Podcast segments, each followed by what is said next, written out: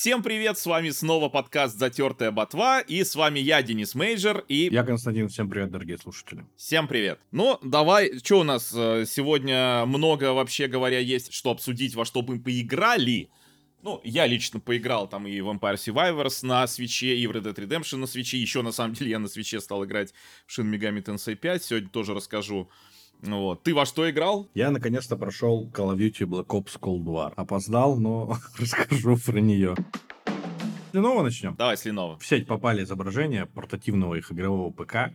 И это что-то между Steam Deck и свечом. Ты видел, когда он выглядит? Да, то есть там отсоединяемые вот эти, ну, не джойконы, ну, типа отсоединяемые блоки, хотя, кстати, я не совсем понимаю, зачем они им. Я так понимаю, что они все равно в геймпад как-то собираются, видимо, это просто, чтобы геймпад ты не докупал. Логичнее, да, чтобы тоже была какая-то прокладка, как у Nintendo, да, чтобы эти два контроллера соединялись в один един. Просто у свеча-то джойконы это же не просто там, ну, вот, ради отсоединения, а это же еще отдельные контроллеры и для моушена, и для всего. Поэтому то, что они на свече отсоединяются, это так-то вообще минус, что у тебя что-то отсоединяется. Плюс в том, что какие возможности это дает у свеча. Если у Lenovo будет что-то похожее, тогда, конечно, круто. А если это просто, вот смотрите, у свеча давайте повторим, ну тогда, конечно, не очень круто. Мне кажется, что это мы давайте просто повторим, и он сможет собираться в отдельный контроллер. Я думаю, так, все-таки какой-то motion. Не, ну собираться в отдельный контроллер, в принципе, ок. Если это будет, ладно, без проблем. Но, э, понимаешь, здесь важно отметить, что если это будет собираться в отдельный контроллер, значит, как минимум, они все-таки рассматривают в том числе свою систему как не только портативную, но и, ну, не знаю, гибридную, да. И, может быть, в их случае будет проще выводить картинку на внешний экран. Ну, я уже говорил, что со Steam Deck это вообще полная жопа выводить картинку на внешний экран, то есть там и нас, с настройками ковыряться, и какие-то игры перестают работать, допустим, вот Dark Souls и управление перестает работать, даже там геймпад подключил, не подключил, нет, все, он не работает и ничего не, нельзя сделать.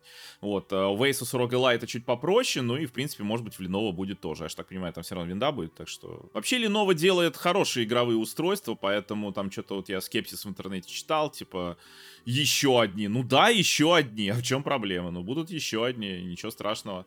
Просто, когда вот Steam, Deck вышел, знаешь, сформировалась, я бы сказал, даже какая-то секта фанатов Steam Deck. То есть понятно, что есть люди, которым нравится Steam Deck, они им пользуются и всем довольны, а есть прям именно сектанты, для которых вот почему-то вот до Steam Deck вообще ничего не было, знаешь, вот как бы земля была безвидна и пуста, и дух Габена носился над водой. И сказал Габен, да будет Steam Deck. А до Steam Deck ничего не было вообще, ни портативных ПК, понимаешь, там, ну то есть, ну come on, да? Понятно, что Steam Deck по многим параметрам удобнее. Я уже сравнил, да, действительно, среди всех вот этих портативных ПК, что я пока тестировал, Steam Deck ближе всего к консольному опыту. Все равно не то, не консольный опыт. Плюс еще и сами консоли сейчас стали подсдавать, но все равно разница все-таки есть, да, и там пердолинг есть. Но, тем не менее, да, но, но все-таки. Потому что, опять же, а кто-то хочет большую производительность, чем Steam Deck может. Кто-то хочет лучший экран, в конце концов. Ну, сенсор, вот именно на экране сенсор на Steam Deck ужасный, просто отвратительный. Я не понимаю, откуда они такой достали вообще. Такие сенсоры, помню, у дешевых планшетов типа TechSet, которые там стоили 5000 рублей где-нибудь там лет 10 назад. То есть вот, ну вот такого плана. И вот у Steam Deck такой сенсор, к сожалению при всех его там даже плюсах. Мне просто еще нравится, когда комментарии опускаешься, многие люди пишут, зачем нужен э, этот клон Steam Deck и все тому подобное. Ну, действительно, люди, люди видимо, просто не знали, что есть китайцы, которые уже давно, очень давно всем этим промышляли. Просто сейчас взяли э, этим заниматься гиганты, и должно быть получше в плане качества и подобное. Ну, а по поводу Lenovo я могу сказать, что от них действительно можно ожидать нормального качества, потому что я в свое время, когда хотел обновлять компьютер, я задумался о Lenovo Legion, потому что отзывы о нем были, типа, суперские, все прям, и цена была у него небольшая достаточно по сравнению с другими э, конкурентами, и я вот даже думал, думал, но в итоге все-таки решил по старинке системник себе собрать. И вот это устройство мне интересно. У него, во-первых, будет 8-дюймовый дисплей, нежели как бы Steam Deck и Rock Ellie, да, у них по 7 дюймов. А потом вот эти отсоединяющиеся контроллеры, не знаю, на мой взгляд, немного, может, перегиб с кнопками на этом устройстве, потому что там вроде и колесико даже мышки где-то есть. Ну там еще эти боковые какие-то кнопки, которыми, которые нужно как-то ладонями что ли нажимать или что. Ну может быть, кстати, даже удобно будет, фиг знает. Ну, так может что быть. Пусть может экспериментируют. быть. Ну вот эти две боковые кнопки это типа кнопки мыши. Будет два USB-C, дополнительные триггеры на задней поверхности, да, мы это видим. А, Кнопки для регулировки громкости, слот для SD-карты, вход для наушников и на одном контроллере вот э, можно заметить колесико. Будет процессор AMD из семейства Phoenix, ну так пишут, по крайней мере. Интересно, конечно, что так все происходит, но вот все-таки к Габену бы они обратились. За SteamOS ом. За SteamOS ом, да. Я не думаю, что он жаден. Можно такую конспирологическую идею выдать, что винда вообще заносит всем этим портативкам и говорит, делайте на винде, чтобы э, там был Game Pass доступен. Ну, это, кстати, вполне возможно. Это вполне возможно. Я помню, что когда же там, во-первых, вот эти шлемы все Windows Mixed Reality, потом до этого было, когда они этот самый свой, ты помнишь, там три винды у них каких-то было, то есть такая там для ARM ов была отдельная винда. То есть они не то чтобы заносили, хотя, по-моему, некоторым даже прям заносили, но как минимум они субсидировали, то есть э, была там какая-то программа, что вот реально выгодно было сотрудничать э, с Microsoft. Вот, была финансовая именно выгода для вот этих разработчиков, поэтому, может быть, они здесь действительно то же самое делают. Вот. Но тогда, знаешь, конспирологическую теорию давай развивать. А э, этот самый, значит, Габен платит вот этим всем комментаторам, которые, для которых вот все Steam Deck и все остальное, это просто вот вообще, ну... Реально, я просто когда вижу таких фанатиков, я думаю, ну, ну что ж ты так за кусок пластика оторвешься? Но если выйдет какая-то штука лучше, чем Steam Deck, а потом выйдет улучшенный Steam Deck, который будет еще лучше этой штуки, ну все же выиграют. От конкуренции люди выигрывают и не проигрывают. Ну то есть сделают лучше, ну так может быть, потому что, ну, Steam Deck, ну, далеко не идеальный, далеко не идеальный, да, он там, там удобная операционка, которая очень классно взаимодействует с железом, да, там очень классно запускается виндовые проги, но сама железка, ну, сильно не идеальная, там ее размер, ну, вот, э, соотношение размеров экрана, да, к размеру вот этой железки. Ведь тот же Asus ROG Ally, у него точно такой же экран по размеру, ну, кроме того, что он 16 на 9 и не 16 на 10. И при этом э, сама она штука вот эта, она меньше. Вот. Ну, то есть есть куда расти. Опять же, вот этот сенсор, который там криво работает. И чё ж так рвутся-то люди-то, я не понимаю. Люди со всего рвутся. Сложно им угодить. Мы вот еще сегодня про РДР тоже поговорим. Хотели его бойкотировать, но в итоге продажи ого-го. Ну, если вот так вот, наверное, более логично сказать, почему тот же Asus, ROG Ally или портативка от Lenovo, они на винде, наверное, потому что эти производители производят эти ноутбуки на винде, и весь софт, естественно, заточен под винду. И то есть логичнее будет винду туда и ставить свои портативки, нежели под SteamOS все это заново делать, и выгорит оно нет. Даже более того, возможно, если они пойдут вот так вот в прямую конкуренцию с Microsoft, то они потеряют какие-то свои преференции, которые у них есть, в том числе вот на, на том рынке. Поэтому я за то, чтобы туда пойти, но, к сожалению, Valve придется тогда вложить в это денег, потому что иначе, естественно, никто не будет стрелять себе в ногу, просто там на голом энтузиазме ради того, чтобы там э, не знаю, за все хорошее против всего плохого, давайте потеряем кучу денег, но выпустим там портативку. И так засирают люди, да, что все вот это, типа, э, только Steam Deck, только Steam Deck, только хардкор. Вот, так еще и, и деньги потеряем потом вот на рынке там тех же ноутов или еще. Поэтому, да. Мне интересно будет посмотреть на эту портативку, на больше подробностей, на тесты. Может быть, тебе опять кто-нибудь занесет ее потестировать. Наверное, человек, который у тебя под, отдавал тебе Steam Deck, и этот Asus, э, наверное, замучился. И третью еще покупать сейчас для сравнения ему придется, если он такой энтузиаст, прям злоядный. Ну, с одной стороны, на ту 80 тысяч, на другую, и вот... Э, Самое интересное, он же хотел тоже продать Steam Deck одному из наших общих знакомых, а этот общий знакомый теперь что-то не хочет Steam Deck. Ну, я бы, наверное, все равно выбрал Steam Deck. Да я бы, наверное, тоже типа, ковырял. Я, я, в принципе, ну, как бы, винда меня немножко бесит, понимаешь? Вот, поэтому и вся вот эта гегемония их тоже бесит. Поэтому я бы, конечно, голосовал бы за то, что вот, ну, хватит им уже. Сколько можно. Раз мы видим, что за Steam Deck потянулись реально такие гиганты, то и скоро увидим какой-нибудь MCI, что там еще Acer какой-нибудь и тому подобное. Так что будем ждать, смотреть. Call of Duty у нас теперь будет называться, как бы это странно ни звучало, Call of Duty. Но это будет единственный бренд, единственный лаунчер, и все последующие новые Call of Duty будут выходить как DLC, ну и стоить, соответственно, 70 долларов. Я такой подход, наверное, даже приветствую. Когда будет один-единый лаунчер, захотел в эту игру поиграть, потом в другую. Мне кажется, это удобный такой-то подход. э, Это подход, наверное, Destiny уже больше похож, да? Они же тоже выпускают просто DLC, и так стоимость их растет. Ну, в Destiny не, не лаунчер, я бы сказал, это скорее подход Hitman а, потому что там вот, ну, как минимум вот с, новой частью, и Hitman а, и этот еще Train Sim World, который симулятор поезда, они примерно то же самое делают, то есть э, тебя есть, ты покупаешь, ну, там, правда, покупаешь э, в Train Sim World, допустим, игру, ну, либо она в Game Pass е, и с ней идет какой-то базовый контент, а есть еще там какой-то дополнительный контент, который вот тоже совместим там можешь от старой версии катать. Там, правда, со старой нельзя контент из новой игры катать, при том, что они не то чтобы много добавили. Но можно из новой катать контент старый. Да, то есть прям ну так сделали. Так что это скорее вот такое. Ну, возможно, это действительно то, к чему идут многие игры. В частности, знаешь, если бы даже, скажем, Splatoon, например, был бы в таком варианте, типа, вышел Splatoon, Хотя нет, наверное, для Сплатуна это было бы плохо, потому что, во-первых, там еще и сюжетная кампания, вот, плюс все-таки они какую-то графику периодически перерисовывают, поэтому, ну, как бы и ту, и ту графику надо тогда хранить, что ли, для старой, для новой игры, или менять в том числе для старой. Нет, наверное, плохой вариант для Сплатуна, но, наверное, для вот таких шутеров, э, которые там каждый год выходят, потому что Сплатун все-таки не каждый год выходит. Э, вторая часть, по-моему, в 2017 году вышла, и вот новая вышла только недавно, поэтому, наверное, для Splatoon не, не надо.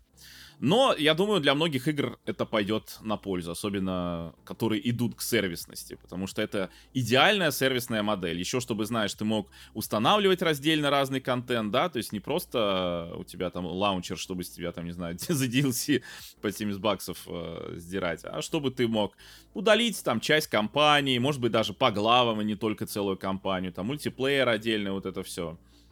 С другой стороны, там вот я просто перестал следить за колдой. Ты скажи, там вообще сейчас компания есть, потому что я помню, какое-то время была возня, что люди возмущались, что вот компании у новой Call of Duty не будет. Еще такой, блин, как так? Или это про Battlefield было? Про Battlefield в Call of Duty есть компания до сих пор, но она, как я понял, с каждым выходом все короче и короче становится. И, может быть, менее проработанным, об этом еще сегодня поговорим. Но компания пока остается. Я не знаю, может быть, был же такой, да, момент, когда Battlefield стремился... Ну, раньше Call of Duty было популярно же изначально из-за синглплеера, Потом уже начали там со второй Call of Duty делать реально хороший мультиплеер, он стал развиваться, и как бы он стал перевешивать это все.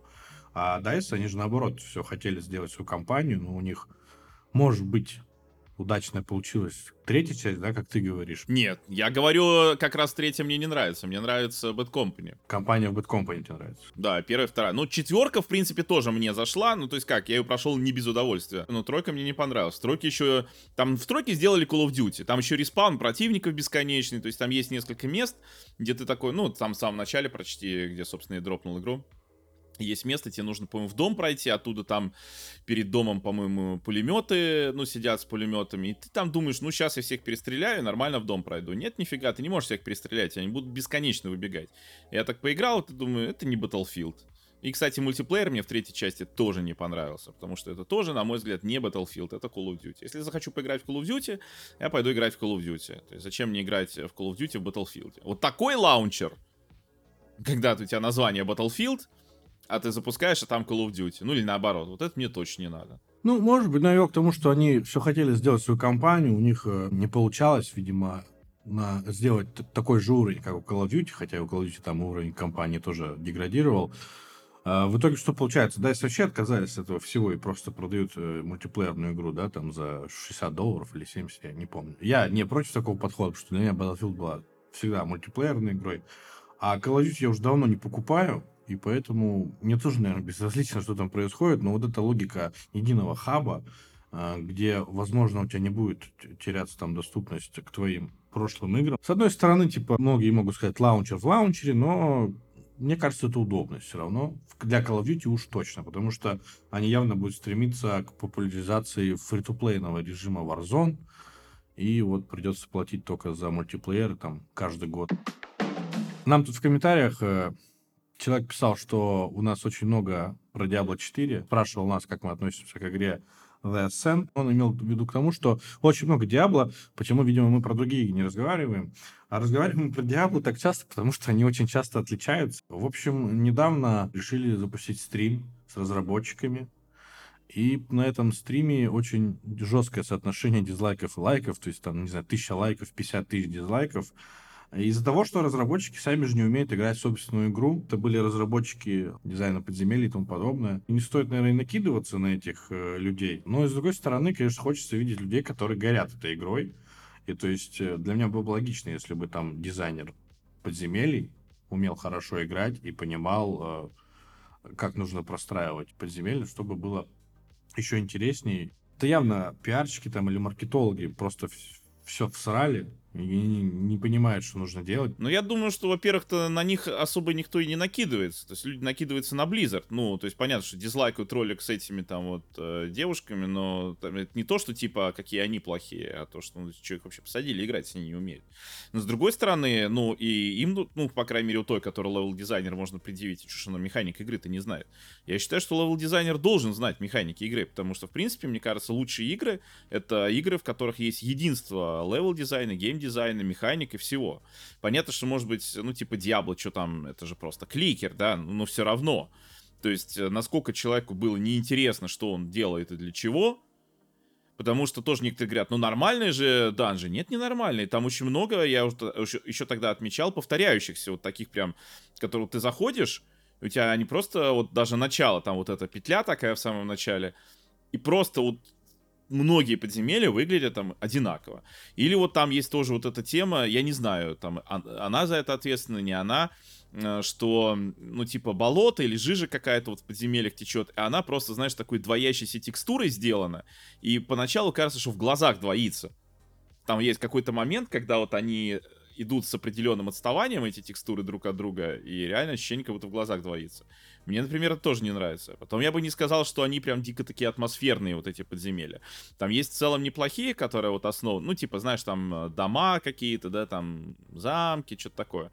Неплохо. Но в целом я не могу сказать, что это какая-то отличная работа была проделана. И, может быть, э, это в том числе потому, что левел-дизайнер не сильно представлял себе, как вообще это играться будет потом в итоге. Вот, поэтому я считаю, что, конечно, во-первых, в целом разработчики игр, ну, должны как-то играть в свою игру. Даже более того, смотри, ну вот не посадили бы их, никто бы и не знал, что левел-дизайнер Diablo 4 не знает, как играть Diablo 4. Ну, как бы всем было бы посрать. Но их посадили зачем? Чтобы что? Вот реально, чего хотели люди добиться? Я не понимаю. Если они хотели показать, как вот типа новичок садится и играет в Diablo 4, так возьмите новичка, возьмите людей с улицы. Возьмите, не знаю, уборщицу, возьмите там тетеньку, которая котлетки раздает в буфете. Посадите ее, скажите, вот эта тетенька, которая в буфете работает. Э, вот она впервые села там в Diablo 4, вот смотрите, как она играет. Это было бы, может быть, даже интересно, увлекательно, может быть, даже в какой-то степени. Нет, может быть, и уныло, конечно, но как минимум можно было бы понять суть этого эксперимента. А здесь-то что? Что они хотели этим сказать? Что наши разработчики не умеют играть в нашу игру? Ну, это бред какой-то. Ну, то есть, в чем был посыл, да? Или просто как, абы какой контент снять? Ну, ребята, у вас там такие бабки, вы что, не можете нормального контент-менеджера нанять, что ли? Ну, может, у вас контент-менеджер в контенте не понимает ничего? Ну, то есть, серьезно. То есть, э, любому блогеру даже, ну, очевидно, что это полный стыд, то, что они там сделали. То есть, опять же, там есть, ну, допустим, я иногда сажусь играть, э, вот, у меня даже была рубрика Денис Мейджор учится играть во что-то, да, то есть я как бы заранее заявляю, я не умею в это играть, меня сейчас будут учить. И там чувак, допустим, вот у меня сидел, там меня учил, да, там или по, там, по Discord у, я помню, вот. Но, да, вот такой контент. Но я же не разработчик этой игры. Прикинь, я бы разработчиком был. Да неважно, что я там делал, может, я вообще музыку рисовал, но все равно, сам факт. Просто вот это останется же. Разработчик Diablo 4 не умеет играть Diablo 4. Потом через год уже люди не вспомнят, кто там был. Левел-дизайнер, дизайнер боевой системы, там, не знаю, художник 3D-моделек. Никто не вспомнит, кто это был. Все вспомнят. Факт. Разработчик Diablo 4 не умеет играть в Diablo 4, о чем зачем-то разработчики Diablo 4 решили всем сообщить вот этим вот стримом. Поэтому это какой-то бред просто. Хоронит игру просто на пустом месте. Вот. Я скажу. Ну, я читал новость, что они как раз-таки ищут, по-моему, левел дизайнера, который будет что-то переделывать. Или вот, кстати, на, насколько эти все уровни, вот я тоже жаловался, насколько все одинаково выглядит, да? Потому что идешь там пустыня, болото, лес, город, все в какой-то одинаковых цветах. При том, что насколько это должны быть разные локации, они просто одинаковые. Да, из-за того, что именно вот цветокоррекция такая. Может быть, опять же, эта девушка там ни при чем, но ты смотришь, она играть в Диаблу не умеет. То есть она не понимает, что это за игра. Там базовые какие-то вещи, которые, ну это же не то, что какой-то хардкор, это, блин, не Sekiro, не Dark Souls, не, я не знаю, там стратегия какая-нибудь замудренная, это, блин, кликер. Ты просто кнопки нажимаешь, и все, и у тебя монстры разлетаются от тебя. Там же даже претензии не к тому, что она там билд какой-то не такой составляла. Там претензии к тому, что она не знает, э, какие там скиллы еще есть, как эмоции там работают. Ну, то есть, какие-то такие вещи, серьезно. Это же полный бред. Ну, они играли на первом уровне сложности, были 50 уровня сами герои, да, у них заканчивались там банки здоровья, они умирали. Друг друга спрашивали про какие-то механики из этой игры. из этой игры. из той игры, на которой они работают. Ну, это, конечно, вообще провал дичайший. Я еще не знаю, что осталось от Blizzard. Про Starfield тут у нас э, один из блогеров отыграл 15 часов Starfield, и сказал, что там нет ни одного бага. И все судачат, что вот этот дополнительный год полировки пошел игре только на пользу. Но я в это не верю, если честно. Я тоже абсолютно не верю. Даже в Зельде есть баги. Да в любой игре есть баги, просто их э, нет таких, видимо, явных. Он поиграл 15 часов и поделился первыми впечатлениями. Он говорит, что игра начинается медленно, в Старфилде много различных механик, поэтому постепенно тебя с ними знакомят, чтобы не вываливать всю информацию разом, и у тебя вот такой длинный опенинг. Но он говорит, что несмотря на это неторопливое вступление, игра все равно тебя перезагружает там множеством сведений, механик и сюжета, и поэтому этот блогер говорит, что начало у Starfield такое какое-то смешанное. Но когда ты совсем разбираешься, и переходишь уже к прохождению основной сюжетной цепочки, Starfield становится гораздо лучше. Даже его какие-то впечатления, они такие неоднозначные. Я вот ни хера не понял, почему это только один какой-то блогер наиграл 15 часов? Что, ему эксклюзивно, что ли, игру дали? Или что? Что это за херня? Или это какой-то особый прикормленный блогер? Не, я понимаю, допустим, хорошо, ранний какой-то дико доступ, да, такое бывает, и за месяц бывает игры дают, а то, может быть, и больше. И, ну, там дали там та, тем, тем, тем. Почему только от одного блогера инфа? Эмбарго, короче, 31 августа спадает. Почему он так рано об этом высказался, я не знаю. Но он немного рассказал. Типа, он сказал, что больше той информации, которую он дал, он сказать больше ничего не может. За 15 часов, короче, блогер не встретил ни одного бага. Он подчеркнул, что не шутит, и поскольку не обнаружил даже мелких недоработок. Но я могу сказать так, что и в Baldur's Gate 3 вы не ощутите мелких недоработок в первом акте, но сейчас появляется все больше новостей, что в третьем акте жестко просаживается FPS. Начиная со второго акта у вас э, просаживаются сюжетные линии какие-то и тому подобные квесты. То есть Свен Винки очень круто сделал, что полировал в бета-тесте первый акт вот эти три года. Всем его впарил, все в восторге. И будет сейчас доделать игру, как это было с Divinity Origins Sin, что они такие же выходили, но потом выходила Change Edition, и все типа было поправлено. Это как с Киберпанком такую же аналогию можно провести, как когда ты запускаешь вот это вступление, да, там на два часа, оно же идеально работает. Но после этого, когда я вышел в открытый город, я сразу же сделал рефан. Наверное, такого, конечно же, не будет э, со Старфилдом, как Киберпанком, но, тем не менее, наверное, что-то у кого-то будет проявляться. Это же Bethesda, ну, ну серьезно. Игры-то крутые, но техническая составляющая не всегда идеальна. Другой информацией он не может поделиться, но он ответил на вопрос э, в Дискорде Ему задали такой вопрос, будет ли это игрой года. Он сказал, что об этом еще рано судить, потому что не прошел РПГ. Вот так вот. Ну, я так понимаю, всколыхнуло игроков то, что в Starfield нет ни единого бага. Наверное, зря он это сказал. Насколько ему можно было это говорить? Возможно, ему нужно было это говорить. Нужно, думаешь? Чтобы все, типа, шли покупали Game Pass или игру? Ну, или как-то так, или я не знаю. Ну, просто я говорю, меня смущает, когда один чувак заявляет, то есть не инсайдер, да, ничего. То есть, понятно, ему дали, допустим, поиграть уже игру за месяц. Нормально, журналистам, там, блогерам дают. Э, бывает такое и за месяц, а то и больше. Но почему он один-то высказался? Вот что меня смущает. То есть сразу наводит на мысль, что что-то с ним не так. Ну, или так. Именно в их пользу так. Ну, это как, знаешь, там какие-нибудь э, инсайдер Windows Central, Сейчас, правда, инсайдеры Windows Central стали такие уже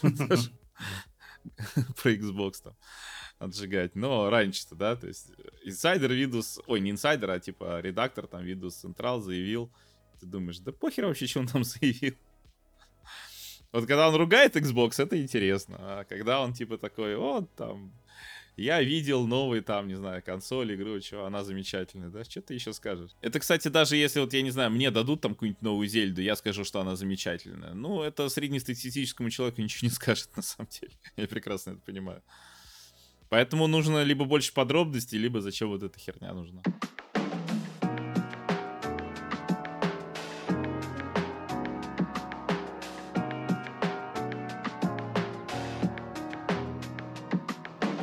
Мы сейчас про Xbox будем говорить, это уже, вот, это уже ненормально. Это уже как приходит в привычку. И походу, может быть, не у Series S проблема со сплиткрином, а у инженеров Microsoft проблема со сплиткрином, потому что в Forza Motorsport на релизе не будет сплитскрина, и это катастрофа для гонки, я считаю. Я сколько гоночных игр не играл такого жанра, да, типа, которые там, симуляторы, да, симкада. Везде был сплитскрин. В любой игре. Ну почему его тут решили не делать? Опять Series S виноват, Денис? Давай, разоблачай. Ну вот у меня, да, они прямо не говорят, что это серия S, но я что-то вот, знаешь, после новостей про Baldur's Gate, вот такое ощущение, что... А, э, что там Baldur's Gate? Halo, Halo Infinite, где тоже ж обещали нам сплитскрин, также не сделали, при том, что, ну, раньше он был. Я не помню, был ли он на Xbox Original, но на Xbox 360 был. Типа, что не так-то? В чем, чем проблема? Просто есть и на четверых игроков сплитскрины, как бы раньше, по крайней мере, были. А сейчас, видимо, это какие-то внеземные технологии. То есть, слушай, ну, возможно, действительно малое количество памяти в серии SS, оно вот к этому приводит. Я не знаю. Но у них другая причина. Из-за того, что они сделали большой упор на графику, им пришлось серьезно переработать движок, поэтому от сплитскрина решили временно отказаться. Так а что на графику? Ну так э, это почти всегда, когда делают сплитскрин, понижают качество графики. Ну, это нормальное явление. Причем еще вот э, в основном мультиплеерном режиме Forza Motorsport э, будут проходить живые гонки, смоделированные на основе реальных соревнований. Однако из-за этого авторам пришлось также отказаться от заездов против искусственного интеллекта и режима наблюдателя. Они считают, что соревнования с ботами могут влиять на статистику игрока, а наблюдение за живой гонкой со стороны не соответствует их замыслу. Я вот в Гран-туризмо иногда, знаешь, сяду, вот просто я не хочу играть, я беру какую-нибудь машину красивую, которая мне нравится, беру трассу там, Монца, итальянскую, проезжаю два круга, включаю себе повтор, музычку, и вот так могу посидеть, посмотреть на графику, как машина там все идет и тому подобное. Мне нравится. В Gran Turismo потрясающая именно режиссура этих э, повторов. Там э, кадры выверенные, там просто... Это всегда было в Gran Turismo. Я еще помню самый первый Gran Turismo, когда у меня была. Э, я, значит, когда только вот мне там отец принес, я там проехал тоже кружок, а потом уже повтор сразу. И я смотрю, сначала они там, знаешь, стоят перед финишной этой самой, не перед финишной, наоборот, перед стартовой прямой, да, и этот отсчет идет. Я так и думаю сначала, а зачем они сюда фотку запихнули? А потом машины поехали. Я такой, ни хрена себе. Ну, понятно, это была PS1, это был там маленький там CRT-телевизор, который там, да, там с помехами, со всеми делами, и как-то все смотрелось, это, конечно, клево. Сейчас-то уже далеко не так э, смотрится, но все равно, то есть режиссура вот этих повторов, а на самой первой части это была глав... один из главных вообще преимуществ Гран-туризма. И в этом смысле Forza Motorsport никогда даже близко не подходила вот именно по режиссуре э, вот этих повторов. То есть там ты действительно, неважно э, графон, то есть ты видишь даже сейчас там на PS1, на PS2, ты видишь, что это старая графика, но вот именно кадры, как они поставлены, то есть ты прям вот вот это ощущение реальности происходящего, оно возникает вот просто из-за того, что ты смотришь, то есть как будто реальный оператор снимает реальную гонку. Ну, а то, что там, допустим, если старые игры, там модельки низкодетализированные, ну, так получилось. Вот, то есть ощущение, даже несмотря на эти старые модельки, все равно есть реальности происходящего благодаря вот грамотной работе с камерой. Почему это в Гран Тури, ой, в Forza Motorsport не могут повторить вообще абсолютно никак, я не понимаю. Тут они еще... Э, а, давайте вырежем. Я брал Xbox только ради эксклюзивов. Ну вот серьезно. И старых игр.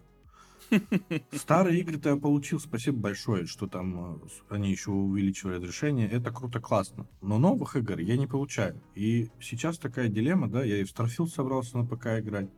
Я уже задумываюсь о том, чтобы и Forza Motorsport на ПК поиграть. Ну, то есть, блин, ну что за дела? Ну, это печально. Инвестировал в говно. У меня там PlayStation есть, потому что мои друзья на ней играют, и мы с ними там играем. Nintendo, если покупал для личных целей, да, и помимо эксклюзивов, это прототип и вот это все удобство. То есть эти консоли у меня не лежат без дела. Я их довольно-таки часто включаю. А Xbox я не помню. А, Xbox я последний раз включал, когда вот скачивал в игр. И то, я не помню, когда играл на Xbox последний раз. Forza меня Horizon 5 на какое-то время увлекла там. До второго DLC, по-моему, я даже... Ну, первый DLC я еще посмотрел чуть поиграл и все. Ну, это отвратительно, ну это, это боль какая-то. Но Xbox у нас отличился и не раз на этой неделе. Компания Microsoft а, начнет выдавать страйки игрокам на Xbox за нарушение. За 8 предупреждений аккаунт заблокируют на год. Спасибо за возможность обжаловать этот бан в будущем, но не факт, что это поможет. 15 августа появилась эта новость на их сайте. Игроки будут получать предупреждения за различные нарушения за использование читов. Читов на консоли читы. Я вот тоже, я что-то про читы не понял, как у них это. Может быть, это просто на всякий случай они, ну и серии вдруг чего, или это действительно есть какая-то существующая проблема, с которой они пытаются в том числе так бороться. Вот тут я не понял.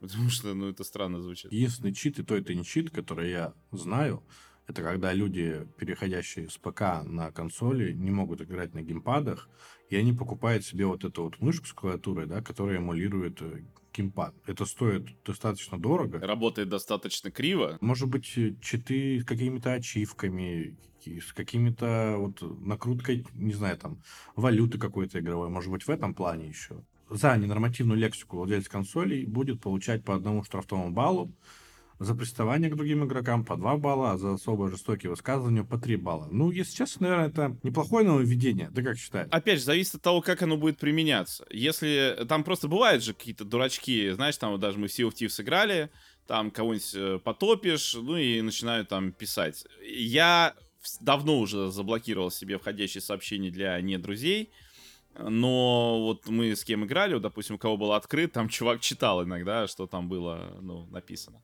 И да, есть токсики. Мне как-то тоже токсики какие-то писали. Я в Halo 5, э, помню, зашел в какую-то катку, и такой, ну, там есть же режимы, вообще непонятно, что делать э, сетевые. Ну, я что-то там играю, и мне что-то там, ну, какой-то, в общем, токсик там что-то разразился, я его там тоже послал. Вот. Ну, то есть, с одной стороны, да, то есть, вот, токсичное поведение, особенно в сообщениях, ну, это уже полный бред. Ну, то есть, одно дело даже там в voice-чате, там, ругнуться, ну, там, в сердцах, а другое дело вот именно, ну, то есть, сесть, написать, понимаешь, это, это время, это ты думаешь о том, что написать, ну, все-таки хоть чуть-чуть думаешь. Вот, то есть это уже сознательное, более сознательное поведение. Хотя даже там, ну, в voice-чатах это, конечно, тоже проблема. Но опять же, если это будет по жалобе, ну, то есть, допустим, кто-то пожаловался, модераторы рассмотрели, а, да, действительно, смотри-ка, он вот тут вот выругался и все такое, тогда да. Если это будет из серии, знаешь, каким-то этим самым автоматически, ну, это будет полный бред.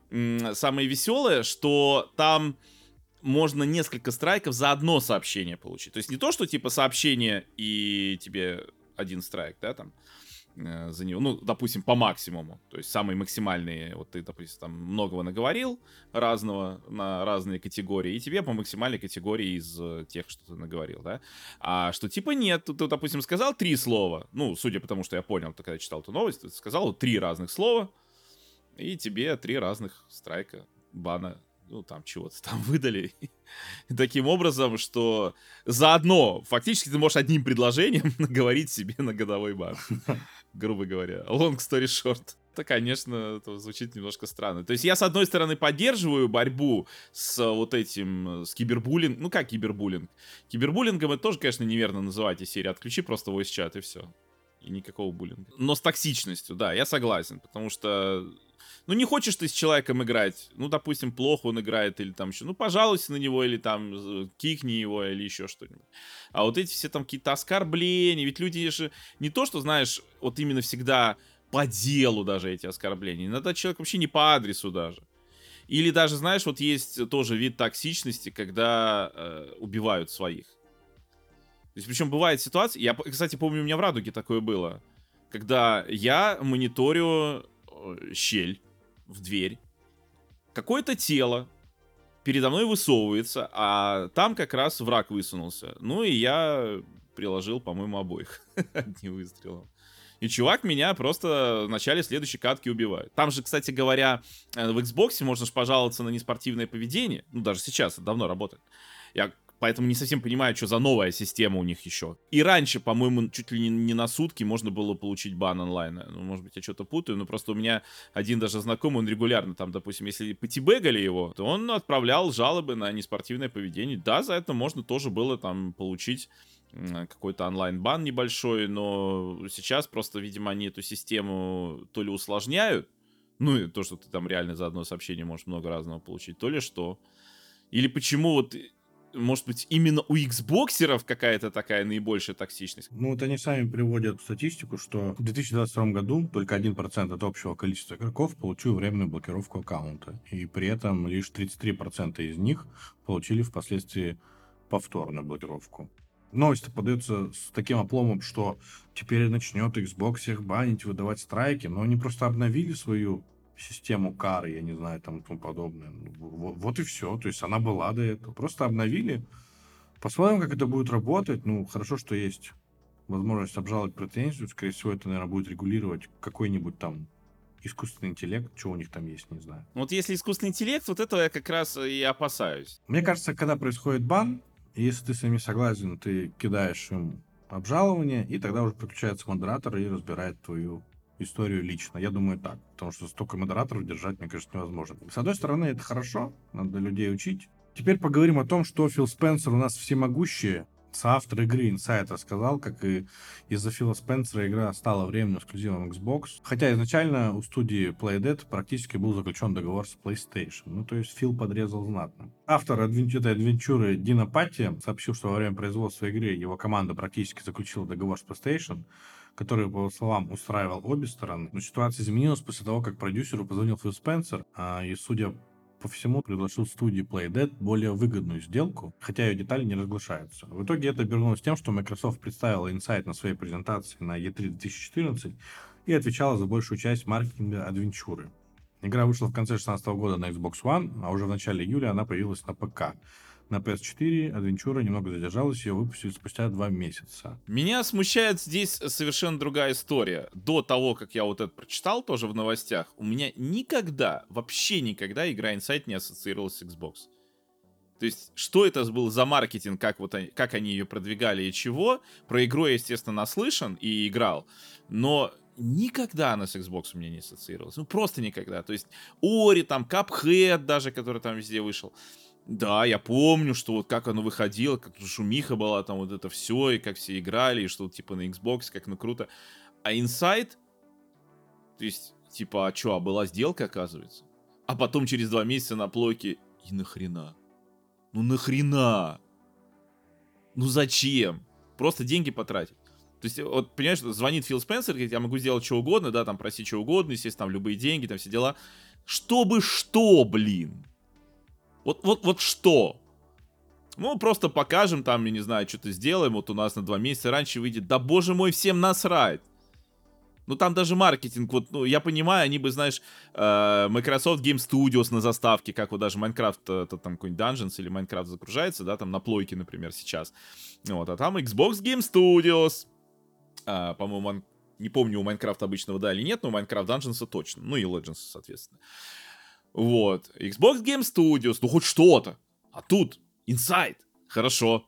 Xbox причем. Ну, то есть, вот я говорю, может быть, я как-то выпал на тот момент из инфополя и совершенно не помню, как э, все билли-бои кричали о том, что ура, у нас выйдет инсайд, как санибои им завидовали. М-м, блин, а у нас что-то пока непонятно при том, что игра-то вроде в целом уважаема, то есть, ну, это от создателей Лимба, да, то есть, и многие там про нее говорили, рассказывали, но еще раз говорю, я ни разу, я не помню вот таких каких-то вот, э, знаешь, ассоциаций, что вот, Inside выходит на Xbox, и зачем тогда вот это было делать, зачем тратить эти деньги? То есть для меня это просто вот эта история, это очередное доказательство того, что и Фил Спенсер в частности, и в принципе Microsoft, да, что они просто ну, тратят деньги, не сильно понимая, что они делают.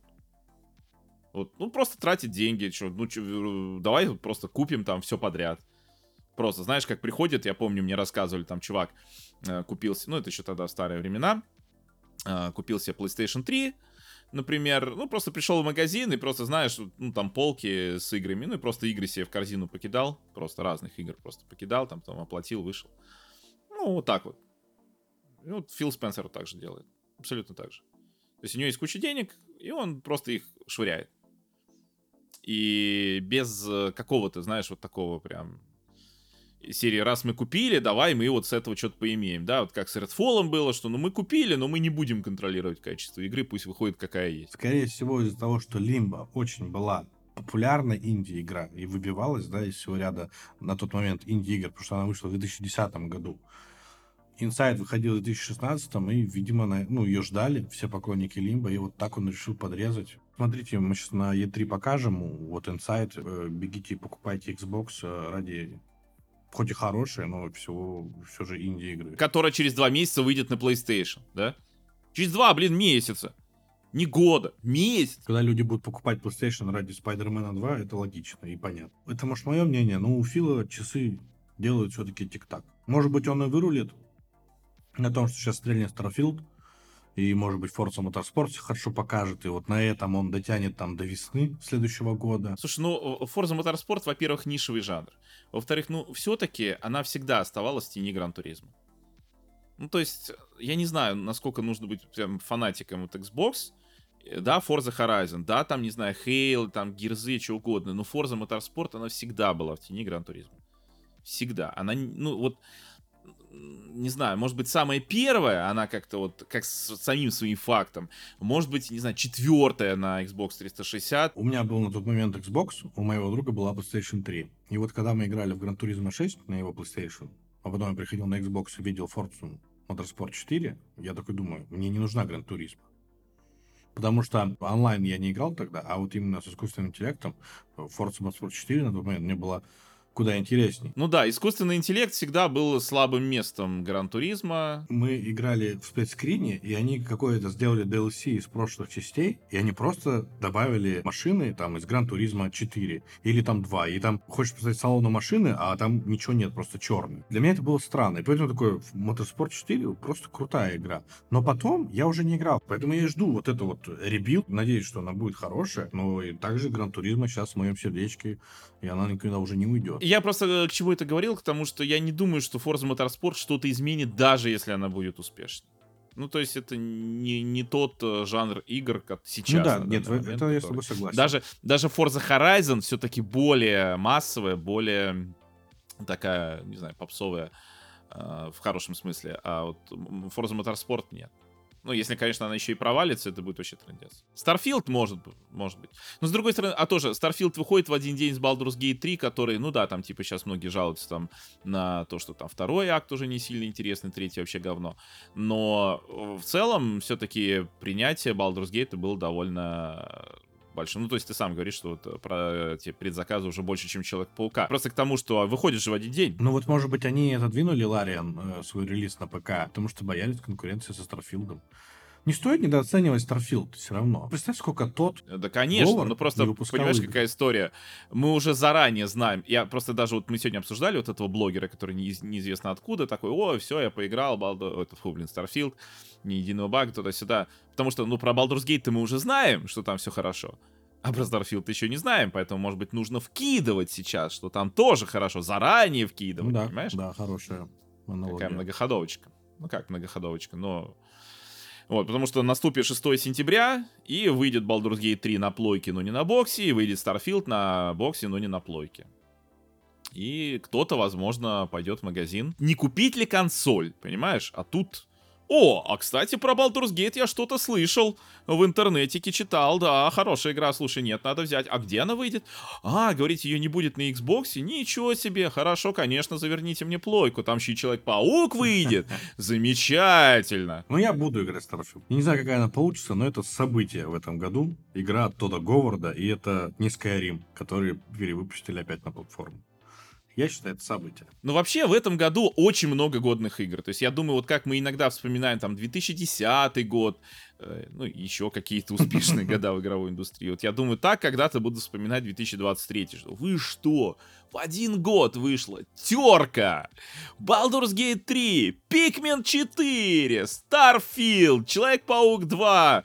Да не может быть! И это даже еще не вся годнота, которую я перечислил. Марио Вот, это, конечно, год... А, Марио Вондер, да, Супер Марио Вондер, да просто это будет, наверное, действительно в памяти останется э, очень э, такой прям яркий год игровой индустрии. Один из.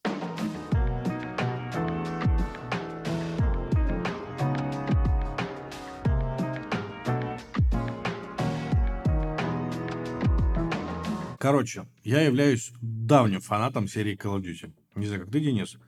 Э, Начиная прям с, с первой части, э, пройдя ее, потом вышла великолепная Call of Duty 2 с крутым мультиплеером на тот момент. Потом крышесносная четвертая часть, да, Modern Warfare, которая прям ну, на мой взгляд, серию очень сильно подняла. Потом там выходила еще более крутая, на мой взгляд, Duty Modern Warfare 2, и мультиплеер она там вообще прокачала, ну, космос. И вот я все играл, играл в эти Call of Duty, и остановился я на Call of Duty Ghost. Вот. Ее я уже не прошел, потому что была какая-то полная фигня. И на этом я закончил серию Call of Duty, потому что я, по-моему, уже перебрался уже совсем там в Battlefield, и, может, меня какие-то другие игры завлекли. Для меня, в общем, Call of Duty померла. Очень сильно мне хотелось э, вернуться в обновленную версию Modern Warfare. Переосмысление этой части, но она не уходила в России. И что-то доставать ее не хотелось. Я думал, поиграю уже во вторую часть. Ну и, короче, туда-сюда шло. И тут э, в PS Plus выходит Call of Duty Black Ops Cold War. Ну вот в эту я прям хотел поиграть. Потому что интересненько было мне посмотреть, что же все-таки там происходит. Ну, скачал я эти 250 гигабайт. Начну с мультиплеера, потому что будет недолго. Э, Короче, зашел в мультиплеер, это все тот же мультиплеер у Call of Duty, он такой же веселый и тому подобное. И я получал удовольствие, играя на карте Нюк и еще на каких-то. Но на основной части карт я не получал удовольствия, потому что, к сожалению, остались эти люди, которые берут себе пулемет, вешают туда прицел X4 и садятся в одной точке. Ну, то есть я не хочу сейчас так играть и учить все точки, где сидят вот эти... Они мне ломают вообще мое все удовольствие. На нюке я прямо вообще с кайфом играл, не сказал бы, что там задроты какие-то играют, потому что многие жалуются, что в, в Modern Warfare вообще невозможно играть, там прям киберкотлеты. Ну, в Black Ops я играл, там даже были люди, у кого там полтора тысячный уровень, но я бы сказал, что он прям чем-то выделялся. Поэтому я не жалею, наверное, с одной стороны, что перестал играть именно в мультиплеер Call of Duty, потому что он такой же, и он мне не нужен. Вот. Но у меня была интересная компания колды, потому что холодная война, там даже и Рейган, и Горбачев там был, и то есть все круто там, вроде так было по этим роликам. Короче, являемся мы в баре, по-моему, так же было и в оригинальной Call of Duty Black Ops. Нам там нужно захватить какую-то цель, э, мы там аккуратненько пробираемся, видим ее в поле зрения, начинается какая-то стрельба, погоня и тому подобное. В общем, все реально красиво, интересно, там дальше на аэродроме. И я уже такой сижу, типа, блин, круто, классно. Чё ж не покупал-то, чё ж не покупал-то, уже такой думаю. Ну что меня позабавило? После пафосной сцены, где говорится про спасение мира, показывают, э, что мы будем делать дальше, и мы якобы какой-то специальный отряд, и нужно заполнить свое дело. И я просто сижу, думаю, я не хочу ничего заполнять, потому что там, где ты заполняешь, оно все равно зачеркивается твои имена, там, грубо говоря. Я думаю, зачем мне это надо делать? Я же спецагент, никто не должен знать моего имени и тому подобное. Но знаешь, что я обнаружил? Т- Там, кстати, можно писать имя, фамилию, место рождения, пол, цвет кожи и тому подобное. И вот мне было лень это все делать. Я, я решил оставить как есть. Нажимаю далее. И знаешь, в чем прикол? Чтобы продолжить и начать играть в нашу прекрасную игру, вам нужно выбрать цвет кожи своего главного героя. Ни имя, ни фамилию, просто цвет кожи. Да, а то непонятно, как тебе относиться. Ну, у меня нет к этому претензий. Я так, ну, я посмеялся, думаю, ну, странно, конечно. Я прошел эту игру, и я не скажу, что это где-то как-то на что-то влияет. Поначалу мне игра понравилась, потому что мне казалось, что она похожа на, вот, знаешь, миссию невыполнима. На вот этого Итана, где у вас э, спецотряд, э, вот эта шпионская сеть, и там с каждой частью масштабы все больше. Я думаю, блин, ну, реально круто. Ну, вот, типа, это Call of Duty как раз-таки изначально тебе такой посыл дает. Сейчас будем шпионами, и там и стелс-миссии и тому подобное. Но спустя пару-тройку миссий я просто осознал, что стелс просто ужаснейший он скучнейший. Слушай, ну стелс Call of Duty зачем? Да, он там есть, и его немало. И он, знаешь, что мне еще не понравился в определенных миссиях? То есть мы заходим на какой-то объект, и мне мой там напарник говорит, нельзя никого вообще там взбудоражить, и то нам конец. В половине этих миссий ты доходишь до цели, происходит что-то не по плану, и начинается жесткое рубилово. Вот этот шутан, короче, к нам пришел. И я думаю, а зачем это вообще? Нахрена я пробирался. Прям JRPG какая-то, я тебе так скажу. Ты прям описываешь, это вот это JRPG прям. Хотя это шутер. И вот типа зачем я пробирался там, чтобы потом вот эту мясорубку устроить какую-то. Я это не понимал. Мне там не понравилась миссия на вертолете, где я там косил вьетконговцев, и я, когда это делал, я просто не понимал, зачем я это делал. Мне не объяснили цель, ничего вообще и тому подобное. Миссии все какие-то однообразные level design не очень простроен хорошо. То есть я могу реально выделить пару вот каких-то моментов. Это вот начало игры, там было прикольно достаточно, где-то, может быть, в середине, и все. То есть ты куда-то идешь, нужно по-тихому, и потом у нас мясорубка. Одна миссия меня вообще выбила. Там вот э, доска такая, да, это хаб твой. Там ты выбираешь миссии. Есть две миссии, которые не обязательны, но они влияют, типа, на концовку. Ну, чисто дополняют ее. Я думаю, ну, я все заберу от этой игры. Там ты собираешь улики, там интересно было то, что нужно решать какие-то банальные задачки, чтобы там код найти и тому подобное. Ну, в принципе, подзапарились, интересно. Вот, и одна из них миссия была такого рода, что ты просто пришел, всех убил, ну это ладно, а там и смысл такой был. А в другой миссии ты появляешься, и там, грубо говоря, шесть зданий, и вот тебе нужно в одном из зданий найти человека, и ты просто бегаешь между этими зданиями, по тебе стреляют, ты ищешь этого чувака, находишь, убиваешь, ждешь вертушку, то есть вообще не проработанная. То, по сути, меня бы там убили. Я один, и там армия. А мне дают снегоход, на нем катайся, ну, чтобы быстрее было понравилась эта часть кому-то или нет. Мне не очень, потому что я ее не прошел за один заход. Я прошел, может быть, чуть больше половины и устал от этой Call of Duty. И допрошел ее только по той причине, чтобы поделиться в подкасте. С точки зрения сюжета, ну, он как бы... Есть там какие-то, может быть, интересные моменты, но мне было все-таки неинтересно. Там три концовки. Есть и плохая, и хорошая. И есть, где вообще, ну, такая, типа, я не знаю, зачем вы добавили.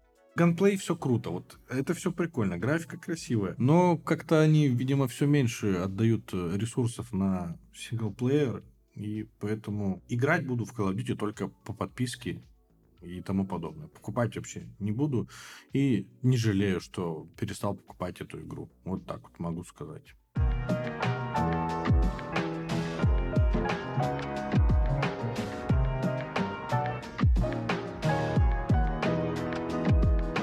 Прежде чем перейти к новым релизам про Vampire Survivors и Red Dead Redemption на Nintendo Switch, я тут в последнее время стал играть э, много в Shin Megami Tensei 5, который, в принципе, критиковал за духоту, но у меня сейчас как-то настроение такое прям вот совпало, то есть она, да, она все еще такая местами душная, говорят, под конец прям совсем душная, вот, но сейчас прям чего-то такого хочется, но при этом геймплей, вот сам по себе бои, они же там, ну, все еще классные, как, в принципе, серия вот Shin Megami Tensei. Вот, то есть там и тактика все-таки нужна, какую команду ты составляешь. Ну, для тех, кто, в принципе, вообще не знает это. Некоторые говорят покемоны для взрослых. Мне не очень нравится это определение, особенно когда начинают там взрослые и не взрослые. Но так, в принципе, да, какой-то мрачный вариант покемонов, где ты там собираешь демонов, там фью фьюзишь их. Э, хорошо, хоть их не надо там гладить, чесать и там в пузо дуть им. Вот собираешь демонов и такую команду из демонов. У тебя может быть три демона, ну и один ты. И вот вы там деретесь, да, там с, с другими демонами. И там есть сюжет, который довольно мрачный, там про борьбу ангелов и демонов, и там про падение мира туда-сюда. Вот, но главное это, конечно, как мне кажется, вот этот геймплей. Ну и в принципе сейчас я вот прям играю, мне даже заходит. Конечно, на мой взгляд, четверка на 3DS была как-то более динамична, плюс там как-то больше было, ну, там, общение с какими-то NPC, не то, что там, как, не как в персоне, да, то есть персона это, если что, спин к Shin Megami Tensei, а это именно основная часть. Ну, просто, например, в пятой персоне-то как раз не хватает э, боев, то есть там ну, как бы они есть, но они в основном простые. То есть там за редким исключением, когда какие-нибудь боссы, там все довольно просто и можно, ну, особо не париться. Вот. А в Shin Megami Tensei там все-таки гораздо сложнее. Плюс ты еще и сам подбираешь демонов. Просто, ну, то что в персоне как. То есть тебе допустим, вот дают нового персонажа, да, когда ты сюжет проходишь. И как раз у босса, ну, то есть этот персонаж к этому боссу либо там э, силу против него имеет, либо еще что, и у тебя получается такая вот, э, все идет развитие, как бы серии вот тебе дали, применяй. Тогда как в Shin Megami Tensei ты все-таки изначально сам составляешь. То есть, что у тебя будет? Там же прокачка персонажа есть, да? То есть, ты выбираешь, куда очки вложить. Ну, там одно очко, в пятерке давали 5, ой, в четверке давали 5 очков э, тебе на прокачку. Но здесь, получается, по-моему, все получают твои скиллы плюс, и еще один э, ты можешь куда-то вложить отдельно. Ну, то есть, таким образом, то есть, выбираешь, кем ты там будешь сильным, или там магом, или еще кем-то, ну, то есть такой момент есть. Ну и в целом, знаешь, действительно получается довольно бодренькая JRPG-шка, которая вот э, без этой всякой э, стереотипной JRPG-шной фигни про враги сожгли родную деревню, там была даже это, прикол у College Humor, был прикол про JRPG. Ну, по сути, вот Dragon Quest и финалки очень много похоже. Ты вообще как вот JRPG относишься? Я нормально к ним отношусь, я просто не могу начать в них играть. У меня есть и Persona 5, Royal, у меня есть Shin Megami Tensei 5, я покупал даже коллекционку, потому что я хотел ворваться в эту серию именно с этой игры. Xenoblade у меня есть первый, ремастеред, и вторая часть с дополнением. Они у меня есть, понимаешь? Я покупаю себе, ну, наверное, не сильно там плохие JRPG, но я чуть не могу начать в них играть, потому что, блин, это надо много времени, не знаю даже. Они прям лежат, ждут. Что про персону я там вообще, ну не знаю, с каждого утюга говорят, какая она превосходная. Ну, про персону надо прям обязательно, это конечно. То есть персона прям must have. Я даже начинал в нее играть. Я начинал, но что-то я не знаю. Ну, потом Final Fantasy 7, вот все не могу начать. Вот с финалки у меня все-таки не складывается. И с 16 она вот тоже мне, что 15 поначалу понравилась, а потом я ее думаю, блин, задушила, что 16 16 даже быстрее задушила. Там в 15 просто хотя бы мир такой более-менее прикольный, а в 16 с другой стороны, вроде боевка такая поинтереснее, чем раньше. Но боевка-то быстро приедается, потому что она не то чтобы сильно развивается, там, или сильно прям разнообразная, да, там, с разными боссами. А мира там какого-то интересного в 16 нет. Там сюжет, ну, фиг знает, тоже не сильно как-то я проникся. Тем более, один из первых сюжетных поворотов я предсказал практически сразу на первом же стриме где я запустил 16-ю, то самое. Поэтому финалки, наверное, все-таки вот прям реально не мое. То есть сколько я вот во много финалок играл, и не могу сказать, что мне полностью не нравится, то есть что-то в них нравится, но спустя какое-то время прям и вот и не тянет даже больше, и поэтому не знаю. А вот э, серия Shin Megami Tensei в целом, ну, по крайней мере, сами бои мне нравятся. Вот, мрачный такой подход к этому всему, потому что часто в JRPG, даже вот, не знаю, финалки, они как-то вот пытаются какой-то мрачности нагнать, но как-то вот у них, знаешь, это не получается. Они как будто, знаешь, как э, были раньше эти самые фильмы на канале Disney, не на канале Disney, это вот была передача какая-то, и ну вот я когда маленький еще был, были именно фильмы, там и Зорро был, еще что-то такие, диснеевские фильмы, то есть они могли быть в том числе довольно такими, ну, то есть не просто мультфильмы, да, а вот, ну, какими-то, не знаю, более серьезными, но все равно они отдавали какой-то такой вот, ну, как сказать, не детскостью, а поверхностностью, что ли, или как будто боялись ранить чьи-то чувства. И вот это в финалках как будто бы все равно есть, а вот э, серия Shin Megami Tensei что персона, что основная серия, все-таки, на мой взгляд, ну, поинтереснее. Вот, поэтому... Единственное, что, конечно, производительность у Shin Megami Tensei 5 вот это все страдает. То есть они на Unreal сделали такой мир, который довольно невзрачный, серый. Ну, он не серый, желтый поначалу. Вот. Но не очень приятная игра работает. То есть ты там бегаешь, прыгаешь, и как будто оно все так тормозит. Оно, не знаю там сколько точно FPS, но, по-моему, стабильных 30 там все-таки нет. Потому что если есть, значит, то ли с frame pacing ом что-то не так. То есть в этом смысле, конечно, технически играть не очень приятно. А вообще, как эту пятую часть приняли прям фанаты-фанаты? Слушай, пятую хорошо в целом приняли. Ну, есть к ней тоже разные претензии, в том числе по игре, но в целом, ну, как бы хорошо. Но, с другой стороны, я не совсем иногда понимаю фанатов. Вот взять там Xenoblade Chronicles 3, ее там, типа, хорошо приняли. Да, это же говно же полностью. А представь, и Xenoblade 3 ты тоже полюбишь. Слушай, потом. но... Типа, а вот настроение появится такое, да хорошая игра. Я помню, что со второй я же, в принципе, ее в итоге прошел и даже потом перепроходить стал, но э, даже когда вот я всегда ругал, меня всегда, знаешь, к ней тянуло именно в мир, потому что мир там клевый. И, наверное, из э, вот всех Синоблейдов вот самый клевый мир это в X и второй. Вот сам мир, вот где ты ходишь, да, вот, вот эти города, все вот эти все местности, локации, они очень клевые. И во второй это все равно было, меня туда тянуло. Плюс во второй все-таки геймплей лучше в серии. И тоже меня к нему тянуло, к этому геймплею. Вот, поэтому я так, я понимал, что то есть, мне долгое время не хотелось с него возвращаться из-за того, что сюжет кринжовый, персонажи там кринжовые, вот это все. Это да, это как бы это есть. То есть я даже когда ее стал перепроходить, я все катсцены просто скипал. Просто все. Потому что ну невозможно. Ну, ну это кринж на кринже. Все катсцены абсолютно. Я их пропускал. Ну, серии я знаю, что там произойдет, как оно произойдет, примерно представляю. Ну, и смотреть их, боже упаси.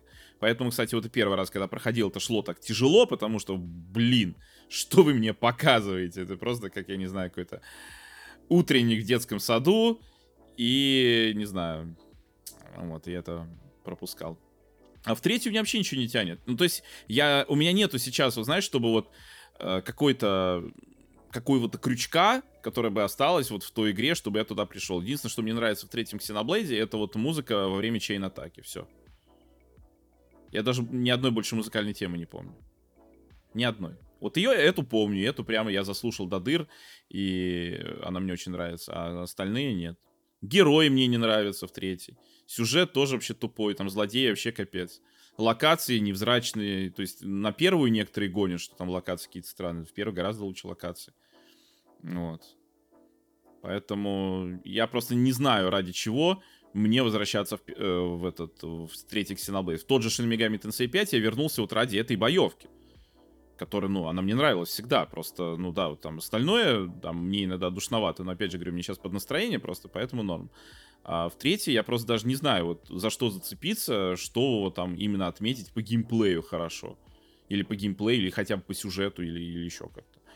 Вот, поэтому я думаю, что с третьим Xenoblade не получится у меня. Ну, я буду смотреть, когда у меня появится время. Точнее, мне время-то, знаешь, когда там говорят, нет времени, все фигня. Настроения у меня нет на JRPG. Вот, пока у меня нет настроения. Наверное, с финалки начну. Наверное, надо все-таки еще на 3DS четвертую часть на Megami Tensei пройти. Ну, финалка, особенно 16 это такая наименее JRPG. Там, собственно, от JRPG почти ничего не осталось, кроме того, что делали японцы. Ну и типа... Я вот только седьмую вот седьмой я хочу пройти. А шестнадцатая меня, ну, я не знаю, может, когда-нибудь просто на распродаже я возьму ее или там в той же подписке. Меня не тянет. Я говорю, меня тянет в седьмой части сеттинг. Мне нравятся персонажи там. То есть, вот это меня тянет, в самом деле. И персон, пятую. Я понимаю, что надо. Чтобы был какой-то культурный пласт в моей голове.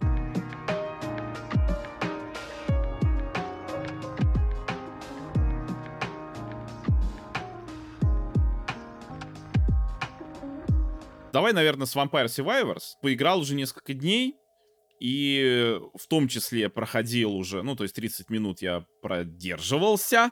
В том числе вот я let's play записал, так что у меня есть э, примеры двух долгих каток, а там же, ну, под конец монстров вообще нереально лезет. Плюс я помню, что говорили в Vampire Survivors, что поначалу, когда на ПК выходила еще там ранняя версия, на последних минутах прям тормозил. Вот. Э, на Switch е нормально все сейчас работает. Ну и на ПК сейчас все нормально работает, там поправили. Ну и на Switch е вот тоже нормально все работает. То есть нет никаких там существенных тормозов.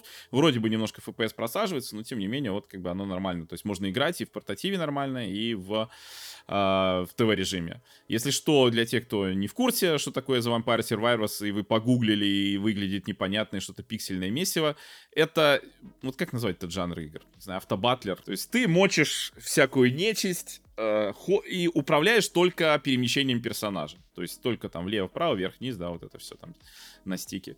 А так бьет. твой персонаж э, врагов сам, а ты только прокачиваешься, собираешь, собственно, опыт с врагов, который падает, его нужно прям собирать.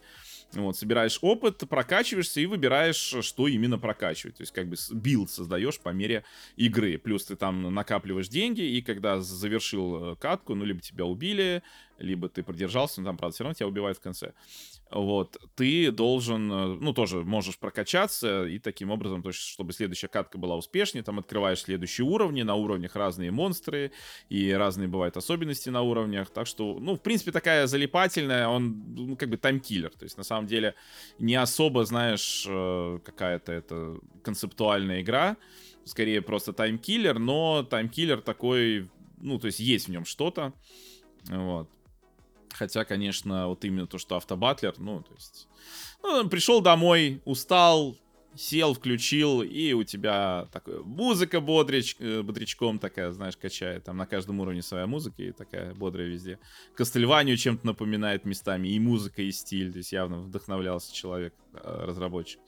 Ну и то, что наконец вышло на Nintendo Switch, потому что на Xbox это давно уже там в Game Pass е. Это одна из любимых игр Фила Спенсера. Он то в Destiny все время играл во вторую, а тут теперь смотришь, Vampire Survivor зависает. Вот. Но для Switch а, то есть, мне кажется, вообще это идеально. То есть, просто идеально. То есть, игра работает хорошо, Switch сам по себе маленький, компактный, там тот же Lite. Ну, там кто-то может там на текст жаловаться, ну, по-моему, ладно, я на Lite е еще не играл в Vampire Survivors, но вот так играл в портативе, у меня не было особых проблем с чтением текста. Вот. Не то, чтобы там текст читать нужно, да? То есть, ну, как бы, come on. Там, конечно, когда выбираешь, что качнуть надо, но там просто пауза, и ты даже если что там зумировать сможешь, там ближе к глазам поднести, я не знаю. Ну, то есть не проблема. Не нужно в процессе именно такой динамики читать мелкие буквы. Вот я о чем. И то есть для свеча сейчас это реально просто идеальный релиз. Ну, потому что вот нормально работает, нормально работает. Хорошо, все не тормозит. Игрушка простая, но залипательная. Многие в прошлом году там ее чуть ли не лучшей игрой, даже там какие-то игражуры, блогеры такие говорили, блин, да вот же лучшая игра, по-моему, прошлого года или позапрошлого, я сейчас точно не помню, но, по-моему, все-таки прошлого. Вот, так что хорошо, что на свече вышла. Я за 18 злотых ее купил, она, по-моему, до сих пор продается за 18. Вроде как после 28 августа цена повысится, но Пока вот можно 18 злотых. Но получается вот не на Steam Deck, как мне кажется, а вот именно на Switch е. Ну, понятно, что на Steam Deck она тоже хорошо работает, но просто Switch компактнее, меньше, легче, дешевле, поэтому... Кстати, да, на Switch е есть локальный кооператив. Ну, мы вдвоем поиграли. Довольно странный, кстати, кооператив. Ну, то есть там, получается, вот мы играли вдвоем, мы прокачиваемся как бы по очереди. То есть э, один level up это, допустим, вот он, первый игрок прокачивается, второй level up прокачивается, ну, второй игрок. Вот. Э, при этом, э, ну, вы на одном экране вдвоем, split screen а нет, там, поэтому далеко друг от друга не уйдешь. Но если убивает одного, от него остается такой гроб, второй пока живет, и, по-моему, спустя какое-то время, то ли минуту нужно продержаться, то ли меньше, то оживает тот, кого убили. Но если же убили двоих, тогда все но при этом я не заметил, чтобы стало больше моб, мобов на экране или они там сильнее стали. То есть такое ощущение, что дело только именно в прокачке. Получается у вас, допустим, если играть вдвоем, у вас как бы половинная прокачка. То есть ты не можешь на полностью прокачаться, качаешься как бы наполовину. А может быть, если там втроем-четвером, там вообще тоже все по очереди качаются. То есть довольно странно. При этом опыт, у, как бы у вас единый получается опыт. Вот. Но предметы разные, предметы разные. То есть каждый сам свои предметы качает. Можно разных персов выбрать.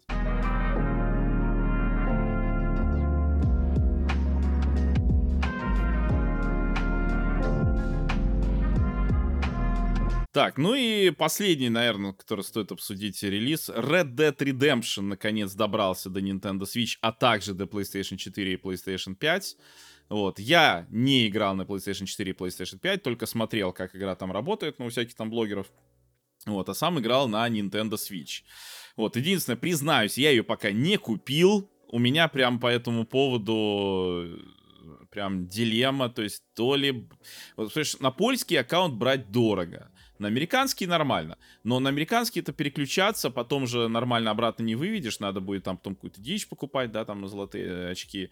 Вот. И а мне же еще иногда коды присылают, но я стараюсь все-таки на Европе сидеть, потому что скидки едины. Или все-таки остаться на Америке и не, не, не уходить оттуда.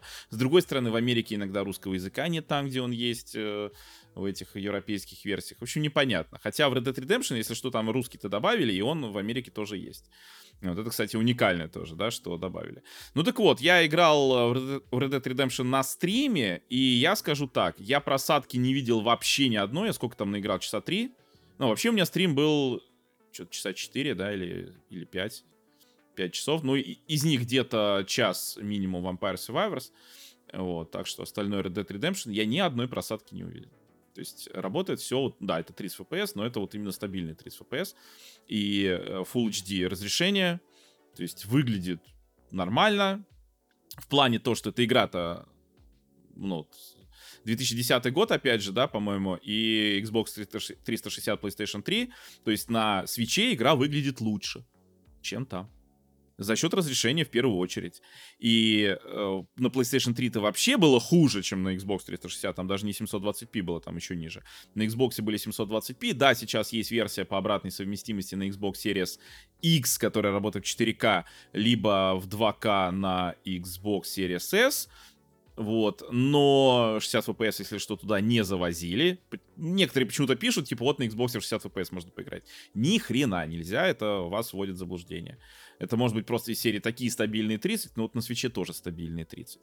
Вот. Некоторые бомбят с версии для PlayStation, мол, ну, типа, могли 60 FPS добавить. С PlayStation, конечно, да. То есть получается ситуация, что э, с одной стороны не было Red Dead Redemption, потому что поиграть можно было только в облачный с PlayStation 3, и то его осенью 2022 года убрали из э, PlayStation Now, и нельзя было уже поиграть даже в облаке.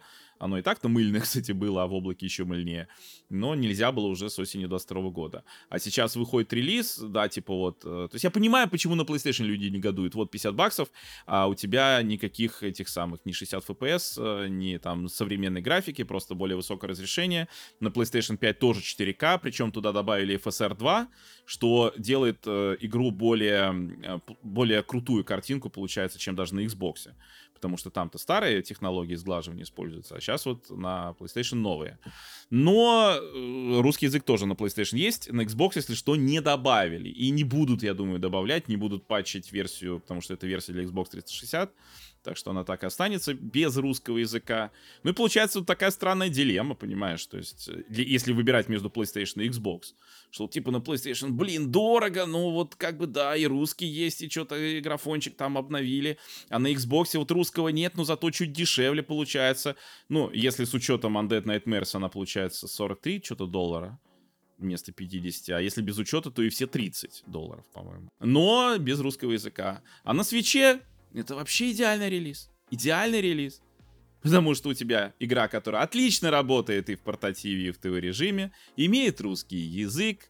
Э, скоро выйдет на картридже, кстати, в октябре, 13 октября должны появиться картриджи. Ну, по крайней мере, в мире. Я не знаю, как в России с ними будет. Я очень хотел бы надеяться, чтобы ачивка их привезла, потому что, ну, все-таки э, игра, которая для многих там, ты чё, типа, помнишь, какой это был? О, Red Dead Redemption, там перед выходом второй какой был хайп, там все там первый вспоминали. Ну, такая все-таки знаковая игра, как и многие игры Rockstar получается.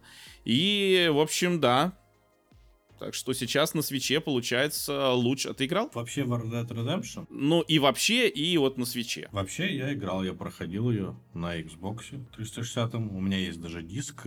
А нынешний релиз я пропустил, потому что я жду картридж для Nintendo Switch, а на PlayStation он, он мне пока не нужен. Я возьму его за 10 долларов на скидке. Вот так могу сказать. Ну, кстати, да, вот для владельцев, у кого нет Nintendo Switch, но хочется поиграть, и с русским языком, ну, получается, единственная версия это PlayStation, ну, если мы не рассматриваем там эмуляторы, то получается, да, такая вот ерунда. Но на свече это, по-моему, вообще прекрасно. Ну, я уже не говорю о том, что можно скачать там нашитую, но просто само по себе, да. Что релиз такой э, качественный. В этом смысле вот многие там тоже, тоже бомбили, что не стали делать ремастер. Для свеча-то хорошо, что не стали делать ремастер, потому что взяли бы какой-нибудь опять Unreal Engine, графон бы прокачали, для свеча бы его пришлось резать, вышло бы мыло с тормозами, ну, собственно, как вот GTA Definitive Edition, который там, ну, сейчас там третья и Vice City более-менее работает, но все равно мыло, понимаешь, мыло, а тут нет мыла. У тебя Full HD, а в доке HD, ой, в этом, в, ТВ, в портативе HD, ну и все. То есть куда выше-то на свече? То есть нормальная, получается, идеальная игра просто работает. Ну и тоже никаких... Кто-то пишет, вот, что не могли сделать 60 FPS. Какие 60 FPS? Что люди хотят на Switch? На Switch эта игра довольно графонистая. С Xbox 360. Какая игра с Xbox 360 при портировании на Switch получила 60 FPS? Никакая. То есть все вот эти Borderlands, Биошоки, которые портировали, там Bulletstorm, Bulletstorm мы вообще даже никак не обновили и даже, по-моему, 720p оставили.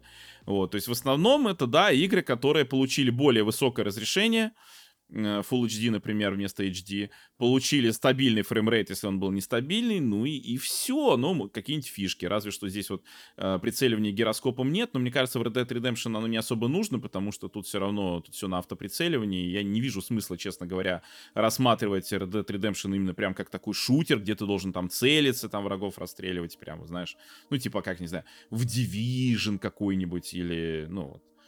А здесь, ну, то есть Поэтому, мне кажется, можно обойтись без гироскопа.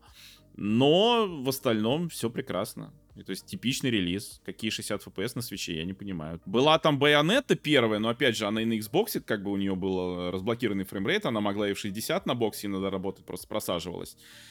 на плойке она вообще там плохо работала. Ну, это из-за плойки. А так, в принципе, ну, то есть обычный релиз. Люди просто наслушаются блогеров каких-то и потом начинают, это 60 FPS надо было сделать. Ну ты хоть пример приведи, где это было сделано. типа вот как там. 60 FPS, вот как там. Вот как в той игре. Но, кстати, говорят, что разгоняют уже и на самом шитом свече разгоняют. Я не разгонял.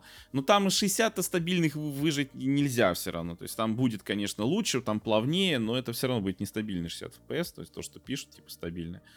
Вот, нет. А так, на эмуляторе еще Xbox разгоняли, я помню, на Xenia, который эмулятор Xbox 360. Вот, разгоняли тоже там до 60 FPS. Поэтому, в принципе, хочешь поиграть на ПК, ну вот, играй на эмуляторе. Даже можно попробовать 60 FPS. Но там, конечно, требования ого-го. Вот, то есть требования не будут соответствовать графону, как обычно, да, там с эмуляторами и бывает, что у тебя прослойка вот эта для эмуляции, у нее она сжирает эти требования твои. Дополнительно. Ну, в смысле, ресурсы сжирает дополнительно и требует больше. Но, тем не менее, вот. Э, Еще я думаю, что этим релизом Rockstar как-то прощупывает почву, чтобы, ну, может, я не знаю, GTA 4 Не может быть, а наконец Многие про Булли говорят. Да нахрен этот Булли вообще никому... Кому нужна эта Булли? Вот кому? Слушай, ну многие... Я в нее не играл, я не знаю, что сказать, но многие люди, вот, и мне на стриме там куча людей, и постоянно на ДТФ там где-то в комментах вижу, ну, вряд ли это один человек под разными аккаунтами пишет, типа, хочу Булли. Хотя складывается именно такое ощущение, да, но, тем не менее, вот напишите нам в комментах, кто еще тоже ждет Булли, потому что э, ремастер Rockstar или что до этого выпускала LA Noir, да, у нас на Switch. Еще что-то выпускала, я просто не помню. И трилогию GTA. И трилогию GTA. То есть они прям вообще, ну, на, начали, во-первых, не с того, да, чтобы захватить э, ну, это да, большие продажи, да.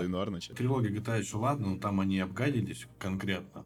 Вот те RDR, и если здесь продажи будут хорошие, я надеюсь, что будет и GTA 4. Слушай, а ты говорил, что продажи хорошие, это, или это версия про плойку была? Ну, это и про PlayStation. А, на свече, не знаю, там в чартах магазина она на восьмом месте.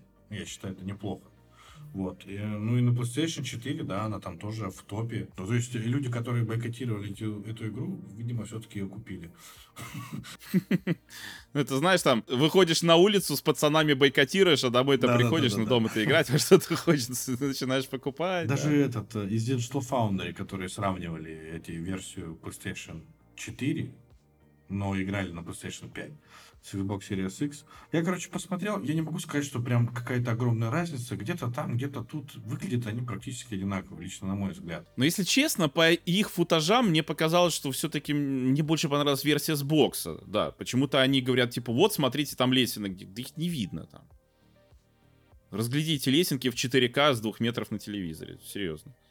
Какое зрение нужно иметь для этого?